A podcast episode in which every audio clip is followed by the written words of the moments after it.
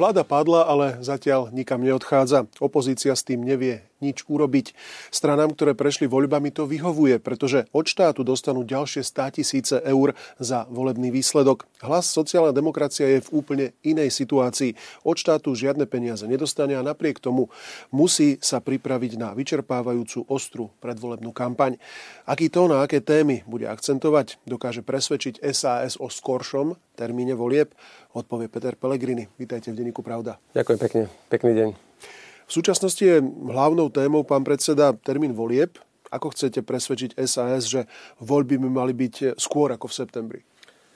Snažil som sa im prihovoriť aj včera v Národnej rade, pretože už niekoľko dní, respektíve od toho momentu, ako vládna koalícia, alebo torzo padnutej vládnej koalície oznámilo zámysel, že by voľby mohli byť 30. septembra, verejne na tlačových konferenciách, aj priamo v sále som sa pýtal poslancov, na jeden jediný rozumný argument, prečo 30. septembra, pretože sme chceli vedieť, e, aké sú tvoje dôvody a žiaľ, dodnes som sa žiaden takýto dôvod e, nedozvedel.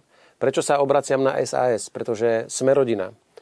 Cez e, pána predsedu Kolára, a aj včera to potvrdil pán poslanec Svrček, bude hlasovať aj za pozmenujúci návrh, ktorý som v mene strany hlas podal, aby voľby boli 24.6 to znamená ešte v prvom pol roku, tak ako si to želala aj pani prezidentka a tak ako si to myslím, aj sa má urobiť v demokratickej krajine, ktorá sa má čo najskôr vysporiadať s politickou krízou a nastoliť teda cez predčasné parlamentné voľby novú vládu, ktorá vyvedie Slovensko z tejto krízy. Uvidím, či budem e, úspešný, pretože stále sa odvoláva strana SAS. A prečo hovorím stále o nich? Oni sú dnes kľúčoví.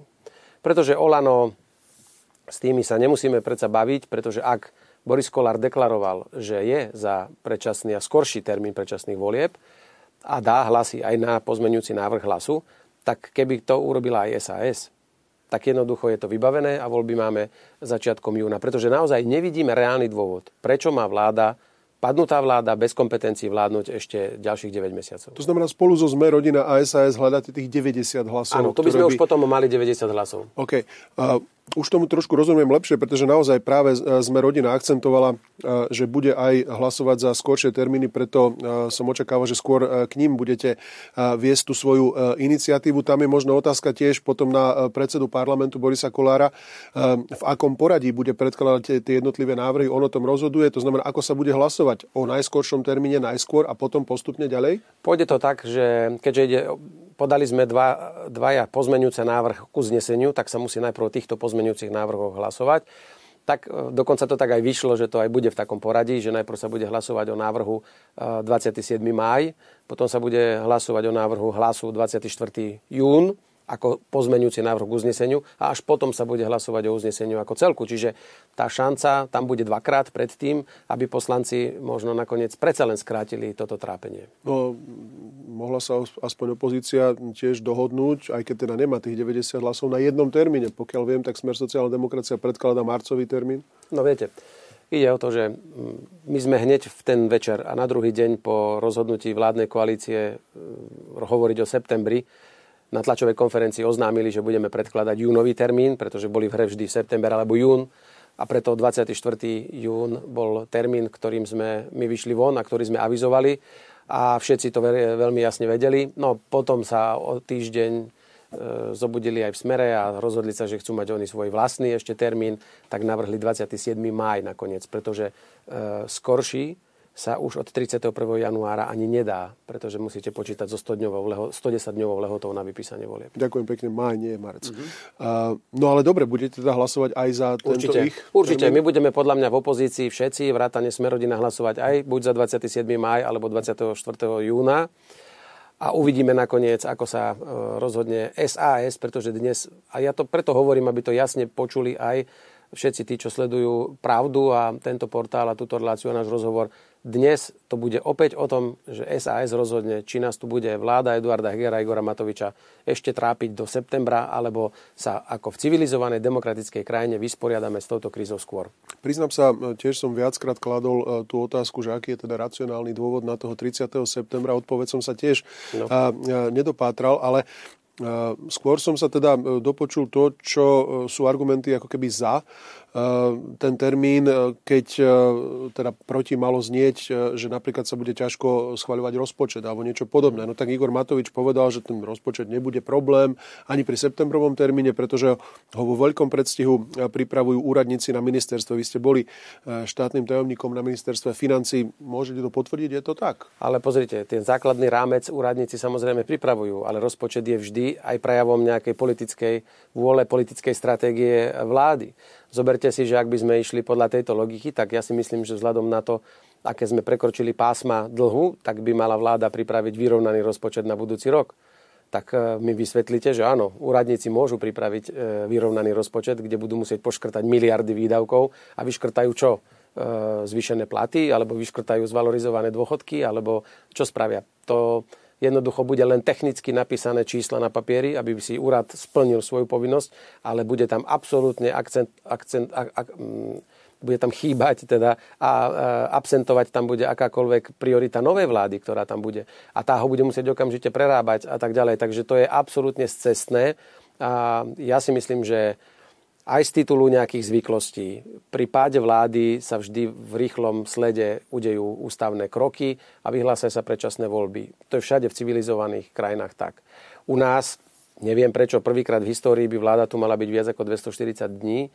Celkovo tie voľby v ten dátum budú nešťastné nielen pre toto volebné obdobie, ale zoberte si, že nasledujúce vlády, ak budú vládnuť 4 roky, tak za každým to bude v septembri. A za každým to bude týždeň predtým, ako treba podať do Národnej rady rozpočet. Je to nezodpovedné, nie je to správne a skôr to potvrdzuje naše e, vyjadrenia, že v tomto prípade argumenty za 30. september sú čisto osobné, čisto politické, aj tak, ako ste naznačili.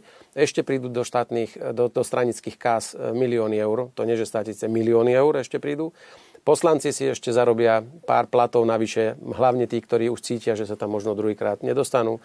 Možno potrebuje niekto si ešte dovyrábať svoju vlastnú stranu, pretože pán premiér Heger nevie ešte ako ďalej v politike, takže potrebuje asi čas, aby niečo mohlo vzniknúť, aby niečo spravil. No a už najviac ma zarazilo vyjadrenie Richarda Sulika, ktorý povedal, aby malo orgány činné v trestnom konaní viacej času ešte e, e, robiť spravodlivosť, ako keby, ako keby voľby mali nejaký vplyv na to, čo robí alebo nerobí policia. Tak on tam má tiež e, možno dôvod hovoriť e, v týchto súvislostiach, nakoľko e, opäť spomeniem meno Igor Matovič, ho obvinil z nejakých korupčných praktík a tak ďalej. Ano. Sľubuje sa tam, že teda príde s nejakými dôkazmi. Tak možno, že toto bola tá reakcia Richarda Sulíka, teda nech sa to vyšetrí, nech sa ukáže na konci tá pravda. Alebo sa Richard Sulík Igora Matoviča tak bojí, že je ochotný mu ponechať tú moc až do 39., lebo to chce Igor Matovič a spol. No, ale zase ruku na srdce, ten skorší termín vyhovuje opozícii, pretože by sa nestihli etablovať e, tie e, subjekty. Momentálna verejná mienka je takisto skôr e, proti vláde a tak ďalej. Ten neskorší termín vyhovuje teda skôr tým koaličným stranám. Dnes sme videli teraz pred malou chvíľou tlačovú konferenciu Modrej koalície, ktorá takisto asi ocení, že teda bude mať trošku viac času na to, aby dokázala urobiť nejakú z ich pohľadu efektívnu volebnú kampaň, len mne tam stále chýba, že kto z politikov sa vôbec pozera na to, čo by vyhovalo občanom. To už sa niekto ako zaujímal vôbec nejakým prieskumom, nejakou, nejakým dotazníkom v členskej základni a tak ďalej.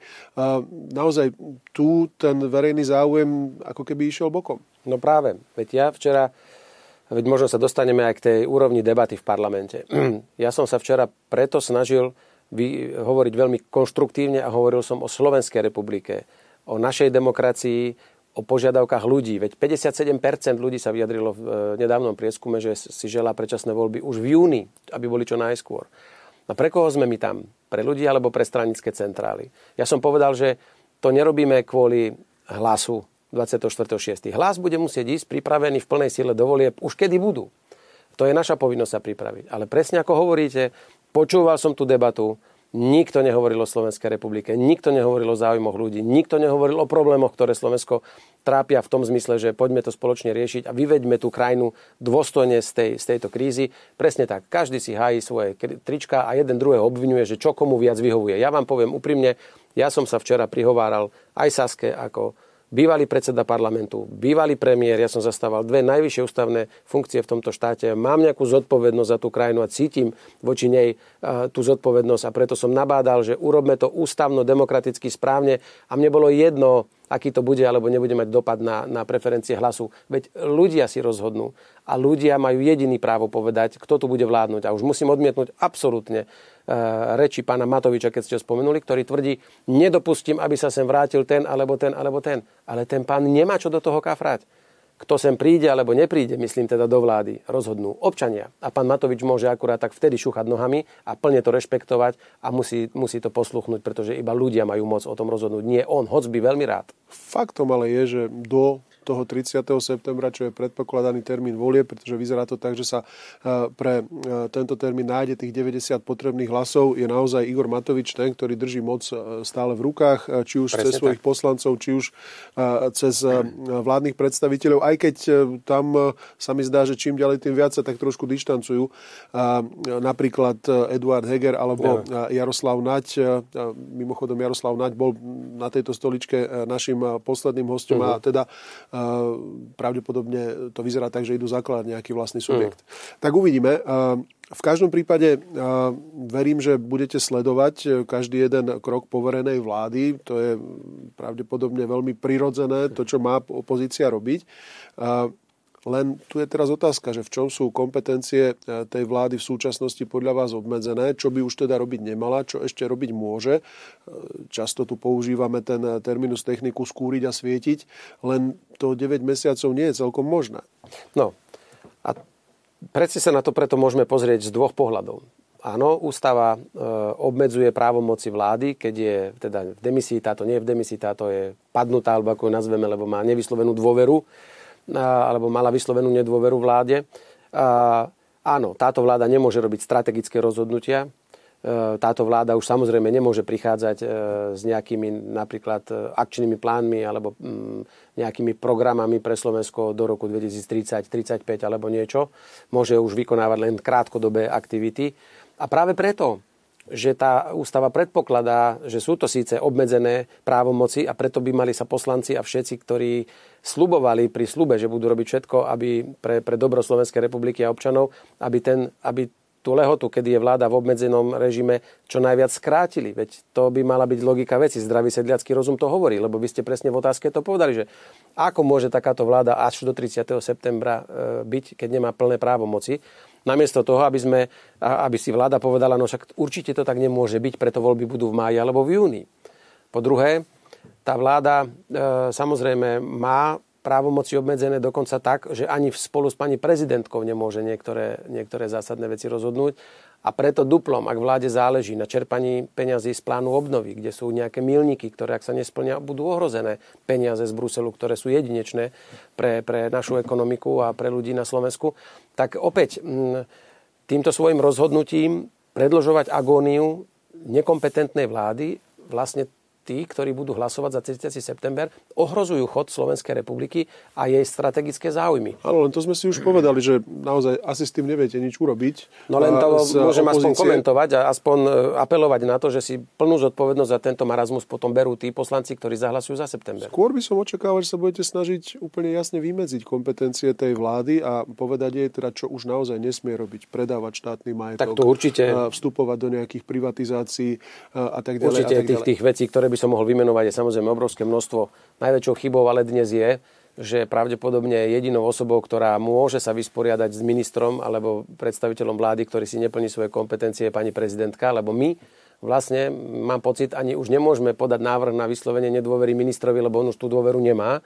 Takže my už dokonca ani schôdze mimoriadne na odvolávanie člena vlády nebudeme môcť asi zvolávať, lebo on už odvolaný je. To znamená, čo budete iniciovať? Takže budeme musieť robiť uznesenia parlamentu mimoriadne, aj to určite, smerom k prezidentke, aby konala personálne.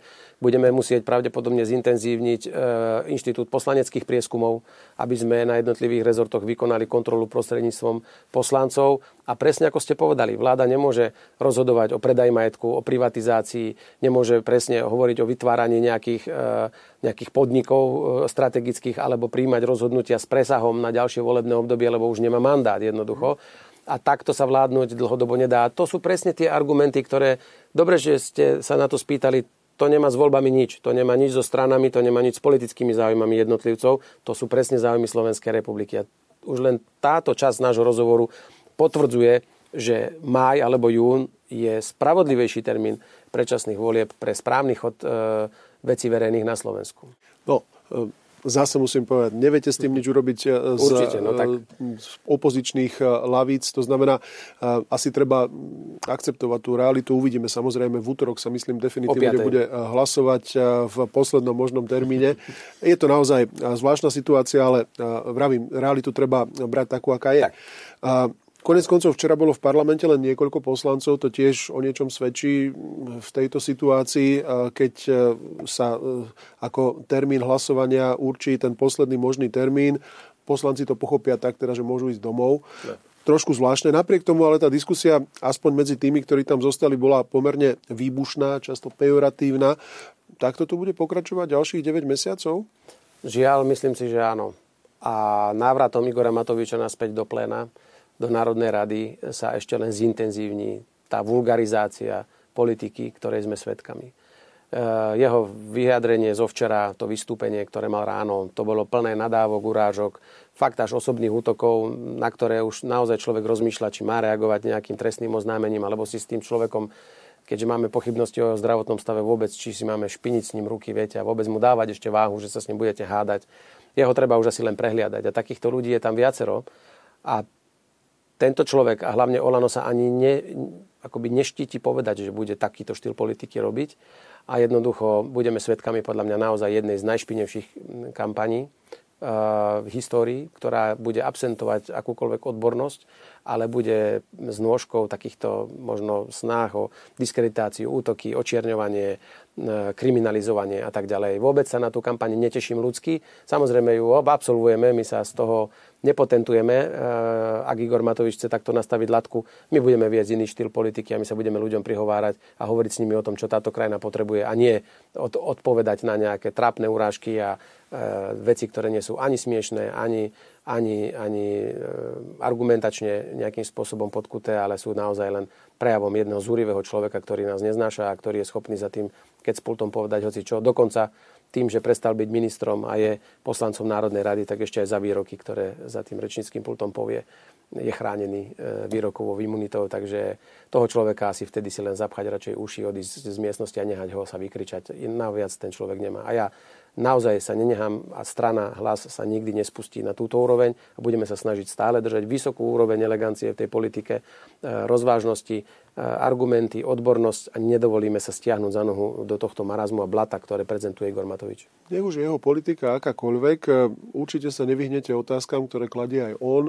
Budete sa musieť pripraviť odpovedať na to ohľadne vášho majetku, ohľadne vašich kontaktov, ohľadne financovania a tak ďalej a tak ďalej.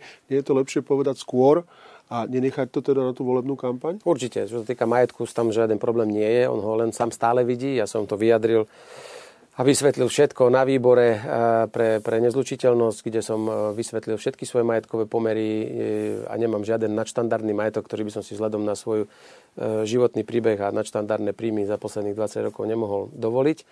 Čo sa týka financovania strany, zverejňujeme všetko tak, ako treba na stránke. Každý vie o každom našom jednom darcovi a čo sa týka iných vecí, samozrejme, že budeme hovoriť veľmi otvorene s ľuďmi a priamo a nebudeme nič nejakým spôsobom zamlievať ani zatajovať a nebude nám akoby sudcu alebo, alebo advokáta toho, toho takého, viete, toho, toho zlého robiť Igor Matovič. Určite nie a pevne verím, že mu to už ani médiá, ani ostatní nebudú všetko veriť, pretože ten človek klame ráno, klame na obed, klame večer, bez myhnutia oka a ľudia, niektorí sa ešte aj nájdu, čo mu to veria.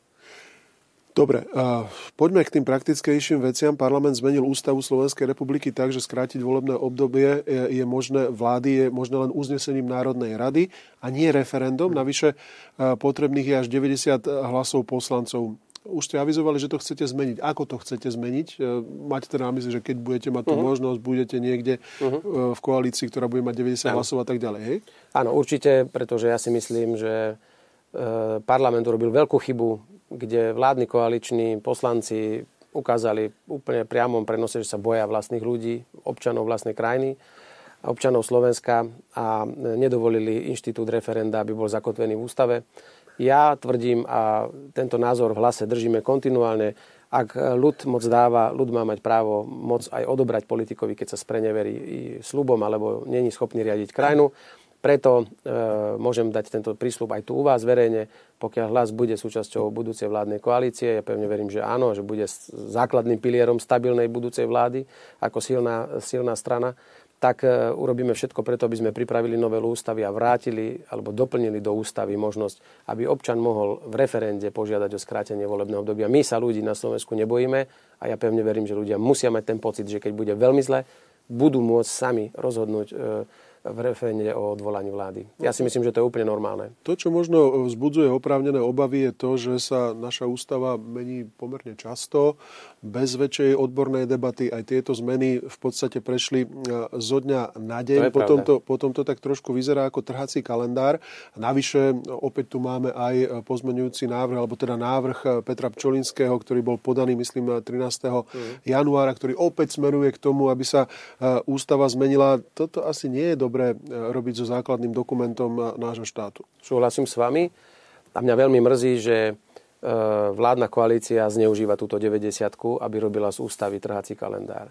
Pretože tá 90 je tam preto, preto, pretože sa málo kedy predpokladá, že má vláda ústavnú väčšinu a tie zmeny musia byť vydiskutované, vydiskutované naprieč politickým spektrom, pretože súhlasím s vami, ústava je náš zákon zákonov, ústava platí pre všetkých a má platiť na veľa, veľa rokov dopredu. Naša ústava dokonca pri svojom zrode patrila k veľmi dobrým ústavám, pretože si dlhé roky nebolo treba extrémne nejakým spôsobom meniť jej znenie a dokázala reagovať a predvídať už dopredu na rôzne aktivity alebo rôzne životné situácie. Prvýkrát zmenili ústavu extrémnym spôsobom v parlamente na podnet pani ministerky Kolíkovej, kedy opäť iba 90 valcovala ten proces, opozícia nebola k tomu prizvaná. Teraz opäť zmena ústavy, nikto nás ako opozičné politické strany neprizval na rokovanie o zmene ústavy, aby mal snahu akoby aspoň imitovať nejakú snahu o nejaký väčší politický konsenzus a urobili to tak. Takže ja súhlasím s vami a preto, ak by vláda aj nemala 90 hlasov po budúcich voľbách, tak to je preto tá brzda, aby musela potenciálne zmeny ústavy, aj napríklad referendum, dokázať vyjednať aj s opozičnými stranami, ktoré tam potom budú. To je, to je správne, to sú tie správne brzdy, ale keď máte vládu, ako máme vládu Igora Matoviča, ktorá už naozaj nemá rešpekt pred ničím, tak tú 90 používajú a robia si aj z ústavy trhací kalendár. Tak tá 90 zase tam nie je napísaná zbytočne. Ak ju majú, tak to robiť môžu a robia to e, legálne mali a legitímne. By to, mali by to robiť dôstojnejšie a nemali by niekedy zneužívať tú 90. Vravím, otázkou je, že ako často sa mení tento náš základný dokument. E, už som spomínal ten návrh Petra e, Pčolinska, za ten zahlasujete. Ten by mohol vrátiť referendum opäť do hry, ale opäť by sa menila ústava v priebehu niekoľkých dní. Ja nie som si istý.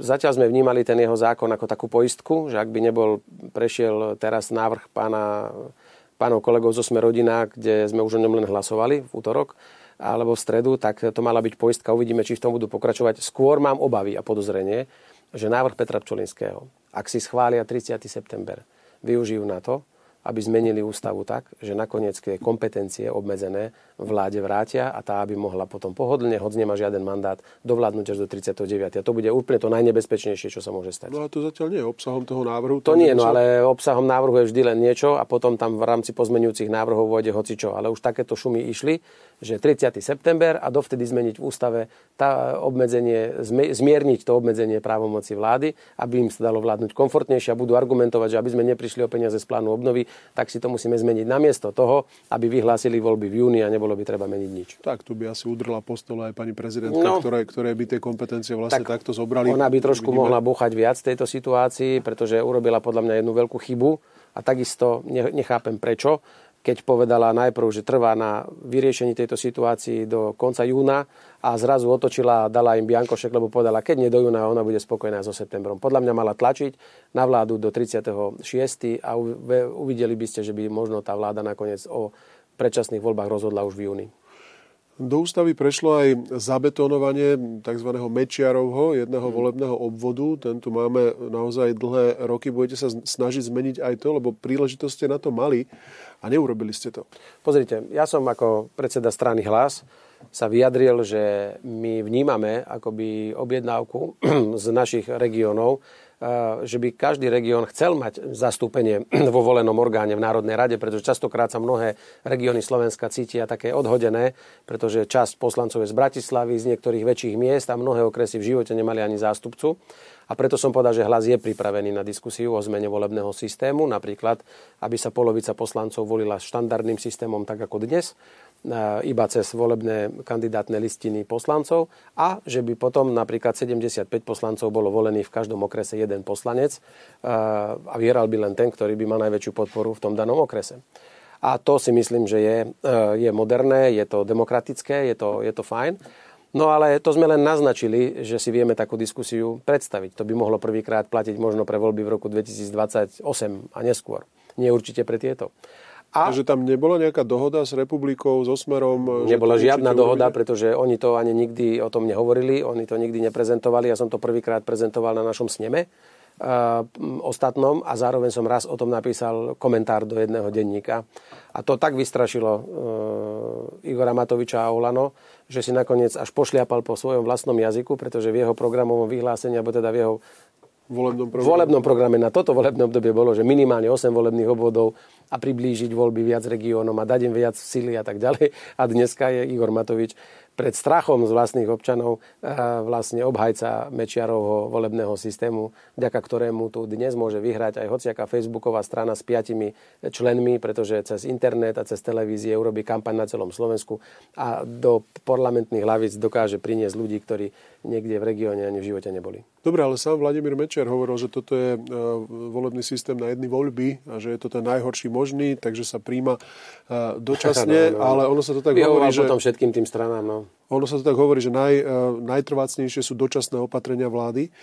A v každom prípade mali ste možnosť e, aj v minulosti, e, keď ste boli ešte členom Smeru sociálnej demokracie so svojimi kolegami, tento spôsob, akým u nás prebiehajú voľby, koľko máme volebných obvodov a tak ďalej zmeniť, neurobili ste to? Áno, v Smere sa neviedla o tomto diskusia a ani nikdy sa o tom nehovorilo a možno aj sa urobila veľká chyba, lebo by možno, keby sme to boli zmenili, tak by sa vtedy naozaj strana o štyroch ľuďoch E, ako je Olano, nebola dostala e, do parlamentu a nebola by tu mohla 4 roky stvárať to, čo tu stvára.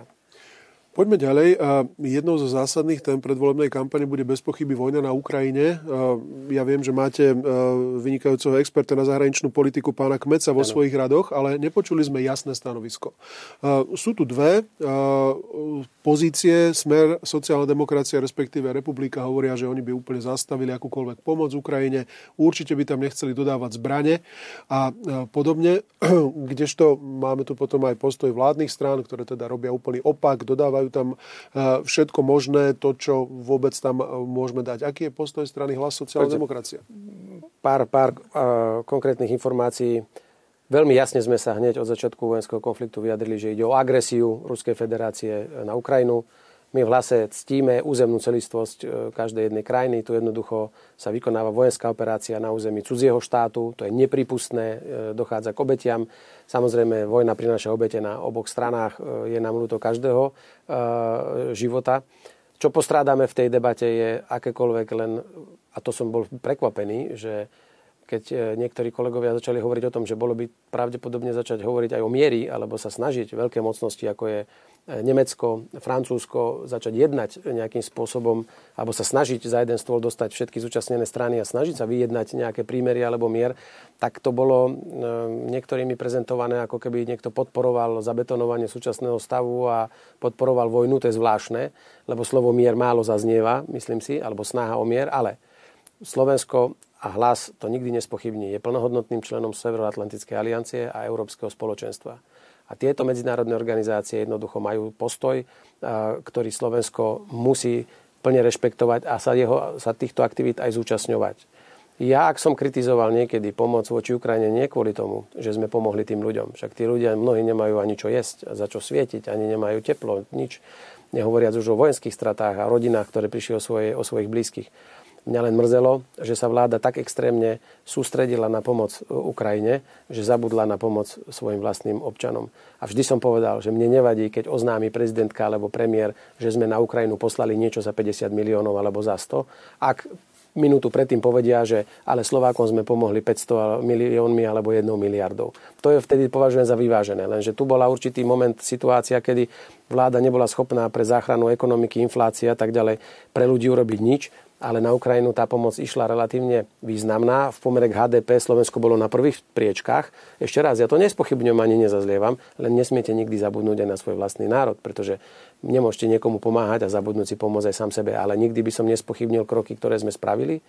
A samozrejme, že Slovensko ako malá krajina musí e, byť súčasťou nejakých týchto rozhodnutí spoločných, kolektívnych a tam by Slovensko samozrejme malo pokračovať naďalej v tom, že musí si vybrať tú správnu stranu sveta a ja si myslím, že dnes Slovensko stojí na tej správnej strane sveta a treba to veľmi jasne povedať. Takže úplne jasne, zbranie na Ukrajinu by ste dodávali aj vy? Ja si myslím, že už nemáme. Ja si myslím, že už nemáme, ale ak by to bolo predtým, tak určite, že ak by nás boli požiadali eh, aj eh, spojenci z NATO, aby sme E, do nejakého kontingentu prispeli nejakými našimi zásobami, ktoré k dispozícii máme a ich nevyužívame, tak asi by, to, asi by, sa, to, asi by sa to stalo. Veď e, nakoniec um, nikdy neviete, kedy sa môžeme dostať my do nejakých problémov a kedy my budeme potrebovať pomoc. A to vždy treba každému pripomínať, lebo ľahko sa niečo povie, a vždy si treba pripomenúť, že raz tá situácia môže byť opačná a raz môže byť v ohrození Slovenská republika. A ako by sa nám páčilo, keby niektorý zo susedov povedal, že sa na nás síce bude pekne pozerať, ale nepomôže nám ničím, len dobrým slovom. To by nám asi nestačilo. No, už som spomínal, že na tejto stoličke e, sedel v predchádzajúcej e, relácii Jaroslav Naď, ten povedal exkluzívne v tomto rozhovore novú informáciu, že Ukrajinci od nás žiadajú ďalších 11 hufnic Zuzan. E, Zuzana, ktoré sú opäť teda dobrou zákazkou pre naše zbrojovské firmy. Zároveň môžu pomôcť Ukrajine a nejde teda o nejaké darovanie, ale, ale o normálny kontrakt. Uh-huh. To znamená, e, tam e, je toto vaše stanovisko e, podobné ako súčasnej vlády? Áno, tam samozrejme, veď ide o objednávku, dokonca myslím, že ju platia iné členské krajiny, ktoré takto pomáhajú Ukrajine. Je to, je to náš výrobok Zuzana 2, ja ju považujem za naozaj veľmi dobrý zbraňový systém. Ešte bola to moja vláda, ktorá rozhodla o kúpe 25 kusov pre slovenskú armádu ona vlastne teraz Slovenská armáda bude na ne čakať trochu dlhšie, pretože tie vyrobené, ktoré mali skončiť v Slovenskej armáde, sa predali na Ukrajinu. E, ja si myslím, že tu ja nevidím absolútne žiadny problém, aj keď by si ich objednali teraz 50, tak e, na jednej strane ten náš výrobok e, pomáha armáde, ktorá sa bráni a na druhej strane je to samozrejme aj podpora ekonomická nášho obranného priemyslu, z ktorého potom môžeme ťažiť aj do budúcna, pretože keď sa osvedčia tieto zbraňové systémy v ostrom boji, tak pevne verím, že aj v mierových časoch sa mnohé iné armády rozhodnú o nákup takejto našej slovenskej špičkovej technológie, takže z tohto pohľadu, ak sa na to pozerám z dlhodobého hľadiska, ja na tom nevidím nič zlé. Pred malou chvíľou sme vysielali e, na TA3 e, priamy prenos z tlačovej konferencie Modrej koalície. E, z neho vyplýva, alebo z tej tlačovej konferencie vyplýva, že pravica sa chce pred voľbami spájať. Vidíte to ako dobré riešenie aj pre ľavicové politické strany? Bude sa aj ľavica nejakým spôsobom spájať? Nemyslím, pretože mm, tu si už treba povedať, že kde ktorá strana sa nachádza. Ak hovoríme o sociálnej demokracii, tak hlas je štandardnou sociálno-demokratickou stranou, ale ak by som mal po- pozerať na stranu Smer, tak tá sa mi zdá, že práve ten priestor e, strany sociálno-demokratickej je, mierne opúšťa a ide smerom, smerom k extrémistickejšej retorike a politike a chce osloviť nejakého extrémnejšieho voliča. Takže ja si myslím, že tu by nejaké spájanie ani nebolo účelné a ja ani nevidím naň dôvod a nemáme to ešte oficiálne rozhodnuté na predsedníctve, ale v krátkej dobe zasadne rozšírené predsedníctvo spolu s okresnými predsedami. To bude krátko potom, ako bude stanovený termín volieb a ja predpokladám, že toto vedenie len potvrdí to, čo ja hovorím už dlhšie, že hlas pôjde do volieb samostatne ako jedna dobre pripravená strana, ktorá bude chcieť získať čo najlepší výsledok, aby mohla byť jedinou alternatívou a garantom, ak hlas bude silný, jednej stabilnej, odborne zdatnej, pripravenej vláde, ktorá dokáže Slovensko vyviesť z tohto chaosu. To je ľavica. Ešte tu potom snaha Slovenskej národnej strany integrovať e, strany ako na národnom princípe. Ja sa aj s pánom predsedom Dankom určite stretnem, pretože on avizoval, že nás pozýva postupne na nejaké stretnutia, ja si ho vypočujem, ale ešte raz, nevidím dôvod vytvárať pred voľbami nejaké koalície, či už naľavo alebo napravo. pokiaľ strana má schopnosť osloviť voliča priamo. Ja si nemyslím, že akékoľvek spájanie môže byť synergiou, alebo že potom funguje 2 plus 2 sú 4. To niekde môže fungovať úplne kontraproduktívne a opačne. Takže aj na tej pravici to budeme veľmi pozorne sledovať, lebo nestačí len pozberať drob, drobnosti do jedného celku a myslieť si, že z toho bude gigant.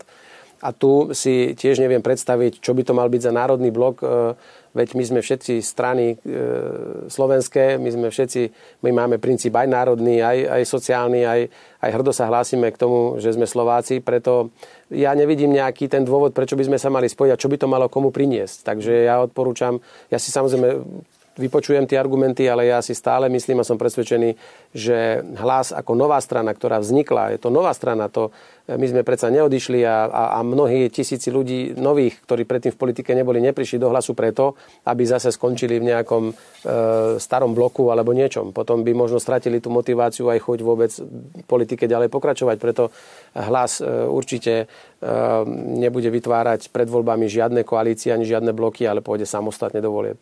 A bude sa snažiť získať najlepší výsledok. E, ja ten typ otázok veľmi nemám rád, ale predpokladám, že od kolegov novinárov začnete onedlho dostávať otázky typu s kým si viete predstaviť vládu, s kým nie, ako im odpoviete. Samozrejme, že ten tlak bude narastať. Zatiaľ ešte nemáme termín volieb, tak e, sa do týchto otázok nebudem púšťať. Zatiaľ zopakujem len to rozhodnutie, ktoré máme v rámci predsedníctva Černe na Bielom, že sme vylúčili z akékoľvek spolupráce LSNS a stranu Olano lebo tieto dve považujeme za, za extrémistické strany, ktoré spôsobili toho veľmi veľa zlého. No a samozrejme, ako sa budú blížiť voľby, tak samozrejme budeme komentovať toto dianie, aby volič mal určitú predstavu, ako sa hlas zachová po výsledku volieb v prípade, ale zatiaľ by som sa ešte do týchto hypotetických otázok nechcel púšťať. Takže taká tá zázračná formulka, že vyjadrime sa po voľbách, keď volič rozhodne. Tak samozrejme, že tak by bolo to najsprávnejšie, pretože ja nie som zástanca takých tých vymedzovaní sa a a väčšinou to majú také malé strany, úplne to majú ako svoju mantru, že niektoré strany nemajú ani 5%, ale už vylúčujú dve tretiny celého politického spektra, že s nimi nejdú. Viete, to mi príde také malé. Viete, ten občan bude dávať výsledkom volieb nejakú objednávku a bude ukazovať zhruba ako je rozložená spoločnosť a čo si želá. A podľa toho budeme musieť potom konať. Ale samozrejme, že ja budem veľmi otvorene hovoriť o tom, akú vládu by, by som bol rád, keby Slovensko malo aby došlo k upokojeniu situácie, aby došlo k znovu zmiereniu rozhadanej spoločnosti a aby sme sa spoločne nejakým spôsobom vedeli dohodnúť na tom, že poďme to Slovensko budovať ďalej. A tým naznačujem, že by to mala byť nejaká vláda, ktorá by naozaj mohla mať v sebe aj nejaké prvky toho takého spoločenského zmierenia, pretože ak to bude lasa len nejaký súboj dvoch táborov, ktorí si len vymenia miesto, aj to sa síce môže stať, tak to neprospeje tej rozorvanej spoločnosti a tej niedobrej nálade, ktorá spoločnosti. A mne na tom veľmi záleží, aby Slováci sa znovu zomkli a aby sme zase začali byť hrdí Slováci a začali tú krajinu posúvať dopredu. Tak, mali sme tu už všelijaké vlády. V jednej napríklad sedela Slovenská národná strana spolu s Mostom Hit. No, napríklad. Pán predseda, veľmi pekne vám ďakujem za to, že ste si našli čas pre divákov, čitateľov a poslucháčov eh, denníka Pravda. Verím, že sa stretneme opäť v niektorej z ďalších relácií. Prídem veľmi rád, ďakujem. Dovidenia. Dovidenia. Dámy a páni, ďakujem vám za pozornosť pri ďalšom vydaní relácie Ide o pravdu. Budem sa na vás tešiť pri ďalšom vydaní tejto relácie na budúci týždeň.